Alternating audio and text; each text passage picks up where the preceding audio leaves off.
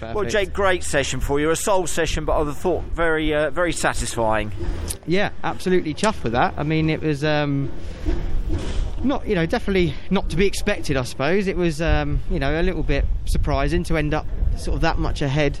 Um, and you know, we, we stayed used tyres. We still didn't go new. We wanted to save, obviously, as much as possible, with the hope of being in the top ten shootout um, for for Q2, basically. So um, we thought we'd save that, but yeah, overall, really happy. The cars cars working well, obviously, and yeah, us as a team are just doing a, a good job. You're So- delighted with that. Like I say, nearly new tyres, I think they were, and that was what your dad was saying. But where did that come from? Because that was like nine tenths better than your other previous best lap.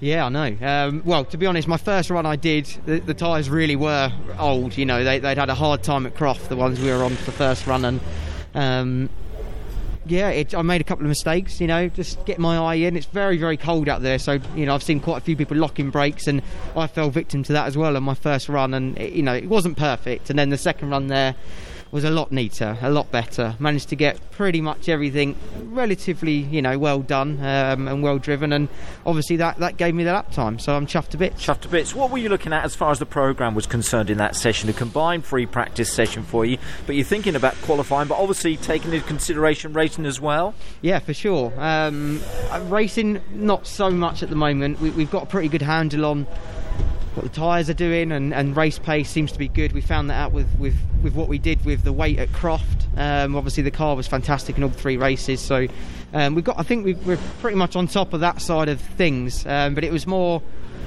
We're not sure how well the car's going to go around here. There was two massively different ways to go on setup.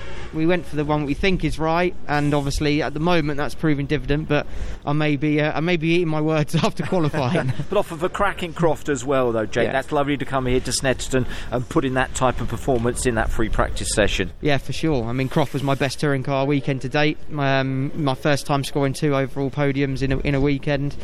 Brilliant. You know, it was almost like what more could you ask for? I suppose what more could you ask for He's getting two wins like Josh Cook. But um, you know, Josh drove well that weekend, and, and obviously I followed him pretty much the whole way through. So a real good weekend for me, and feeling really confident and really sort of gelling with with you know my team even more. We did before, but it's just we're you know we're in a good place. I think it showed in that session, Jake. It was a great one. Well done, top Thank man. you. Thank Cheers, you. Mike. Cheers, Jake.